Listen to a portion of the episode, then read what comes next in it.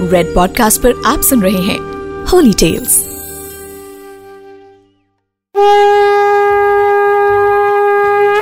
नमस्कार, मैं हूँ हिमांशु शर्मा और आप सुन रहे हैं red podcast holy tales Navratra special Navratri पूजा के आठवें दिन माँ दुर्गा के महागौरी रूप की पूजा की जाती है।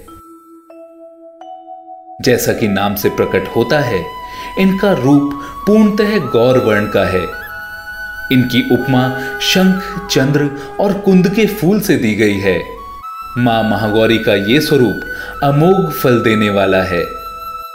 अष्टवर्षा भवेद गौरी, यानी इनकी आयु आठ साल की मानी गई है। इनके सभी आभूषण और वस्त्र सफ़ेद हैं, इसलिए इन्हें श्वेतांबर धरा भी कहा गया है। माँ महागौरी की चार भुजाएँ हैं और इनका वाहन वृषभ है। इनके एक हाथ में अभय मुद्रा है तो दूसरे में ये त्रिशूल धारण करती हैं। इनके तीसरे हाथ में डमरू है तो चौथे में भक्तों को वरदान देने की वर मुद्रा है।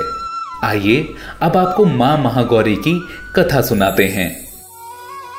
माँ महागौरी की पूरी मुद्रा बहुत शांत है। पति रूप में शिव को प्राप्त करने के लिए महागौरी ने कठोर तपस्या की थी। इसी वजह से इनका शरीर काला पड़ गया था। लेकिन जब इनकी तपस्या से प्रसन्न होकर भगवान शिव ने इनके शरीर को गंगा के पवित्र जल से धोया, तब उनका रूप गौर वर्ण का हो गया और तब ये महागौरी कहलाई। माँ इस स्वरूप में अमोघ फलदायनी है। महागौरी का पूजन, अर्चन, उपासना और आराधना बेहद कल्याणकारी है। इनकी कृपा से भक्त को अलौकिक सिद्धियाँ प्राप्त होती हैं। माना जाता है कि नवरात्रि पूजा के आठवें दिन, माँ महागौरी की पूजा करने से कुंडली में राहु दोष समाप्त हो जाता है। माँ महागौरी की पूजा का मंत्र कुछ इस प्रकार है।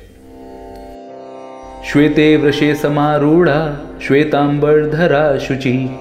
महागौरी शुभम दद्वान, महादेव प्रमोदया।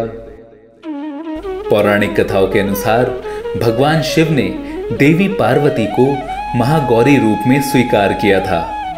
माँ महागौरी अपने भक्तों की मनोकामना पूरी करने के साथ ही उन्हें पवित्रता का आशीर्वाद देती हैं। इसीलिए इस दिन हरे रंग के कपड़े पहनना अत्यधिक लाभकारी है, क्योंकि हरा रंग इच्छाओं की पूर्ति का प्रतीक माना गया है। मैं हूँ हिमांशु शर्मा, और रेड पॉडकास्ट के होली टेल्स में ये है Navratra special you are listening to red podcast holy tales written by Himanshu Sharma audio design by Ayush Mehra creative director Himanshu Sharma Send your feedback and suggestions right to us at podcast at redfm.in.